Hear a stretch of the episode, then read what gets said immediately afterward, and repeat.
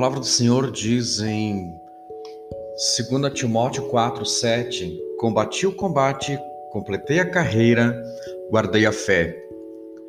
Nós temos visto que o trabalho do inimigo é justamente nos atacar na nossa fé, abalar na nossa fé, fazer de tudo para que você desvie os seus olhos do Senhor e que você se volte para as circunstâncias do dia a dia ou para situações da vida que nos ocorrem, para que você se esqueça que existe um Pai, que existe um Deus, para que você se esqueça que existe um Senhor e Salvador sobre todas as coisas e que não perdeu o controle e Ele está ali para poder estender a mão para nós todos os dias. Ele é o nosso Salvador.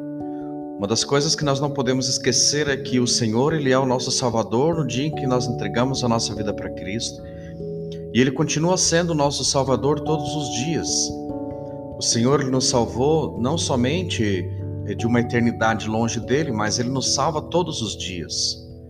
Ah, você deve estar passando por circunstâncias financeiras terríveis, ou por situações de enfermidade, ou qualquer que seja a sua situação que você esteja passando.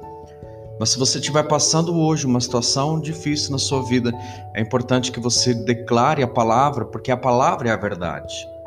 Declare o que a palavra está dizendo. E a palavra diz que o meu Deus, segundo a sua riqueza em glória, há de suprir em Cristo Jesus todas as minhas necessidades. O Senhor há de suprir na sua riqueza, na sua glória, Ele há de suprir sempre. Então declare isso em fé. O meu Deus, o meu Pai, seja glória para sempre. Amém. Porque Ele há de suprir as minhas necessidades. Talvez você esteja sendo assolado pela enfermidade. Estamos passando por um período de pandemia. Talvez você esteja com alguém doente, com alguém enfermo. Mas é importante que você declare a palavra, porque a palavra é a verdade. A palavra do Senhor diz que Jesus levou sobre si todas as nossas enfermidades. Ele mesmo tomando sobre o seu corpo, sobre o madeiro, os nossos pecados, para que mortos para os pecados vivamos para a justiça.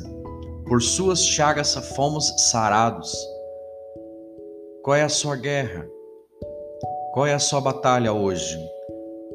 A Bíblia diz: na casa do sábio há abundância há suficiência, há recurso. Essa é a realidade espiritual. O Senhor deu sabedoria para você. Utilize da sabedoria que o Senhor deu para você. Então enxergue como o Senhor está enxergando. Quando o Senhor lhe olha você, quando ele vê você, ele vê Jesus em você. Então ele vê você como mais do que vencedor. Por isso que o apóstolo também ele fala: em Cristo Jesus somos mais do que vencedores por meio daquele que nos amou. É por meio dele que nos amou. Não importa o quanto você ama o Senhor, mas é o quanto que ele ama você. Então você não tem que vencer, você já venceu por causa desse amor que está sobre a sua vida. E o trabalho do inimigo é justamente tirar o seu foco para que você não veja esse amor, não veja esse cuidado do Senhor sobre a sua vida. Você já está assentado no trono juntamente com Cristo. E você já tem todo o poder contra as obras infernais do diabo, porque o Senhor Jesus ele já triunfou sobre todas elas, ele já derrotou. Ele já expôs publicamente todo o principado e toda a potestade e colocou debaixo dos seus pés e nos fez assentar juntamente com Cristo nas regiões celestes. Esse é o seu lugar. Essa é a realidade. Essa é a realidade e o combate que nós estamos falando.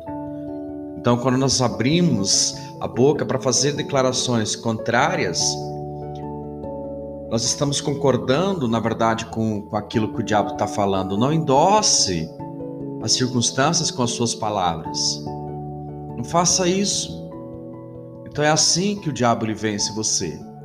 Ele vence você pelo que você fala. Cuidado com as palavras que saem da sua boca. Não concorde com a circunstância, não concorde com o que você está vendo, concorde com a palavra. Os discípulos estavam numa situação tentando controlar o barco. Estavam com Jesus no barco. E eles estavam temerosos porque o vento estava muito forte, eles estavam preocupados e Jesus estava descansando, dormindo. E aí os discípulos então despertam Jesus e falam: Senhor, não te importa que morramos? Então eles estavam olhando para as circunstâncias e tinham esquecido que o Senhor estava com eles, aquele que por meio do qual foi criado o céu e a terra, estavam com eles. Então, em todo momento, mesmo que Jesus esteja no barco, o diabo ele vai tentar você para te desviar da fé, para que você tire os olhos do Senhor. Mas é importante que você abra sua boca e declare em voz alta, em fé, declarando a palavra com, com convicção, com verdade, com realidade. E quanto mais você declara, mais você está trazendo a realidade do céu na terra. Que você cultive uma intimidade com o Senhor. Que você fale. Quanto mais você fala, mais a sua fé é gerada. Faça declarações a respeito da sua vida, faça declarações a respeito do seu ministério, faça declarações corretas de acordo com a palavra a respeito da sua casa, da sua família, do seu marido, do seu cônjuge, da sua esposa, dos seus filhos, do seu patrão. O único combate que você precisa combater é o combate da fé Todos os dias você precisa combater o combate da fé. Então diga isso agora onde você está. Fala: o único combate que eu preciso combater é o combate da fé. Lá em Eclesiastes 8, 4, a parte A, a palavra do Senhor diz que porque a palavra do rei tem autoridade suprema a palavra do rei tem autoridade suprema. A palavra do rei tem autoridade suprema.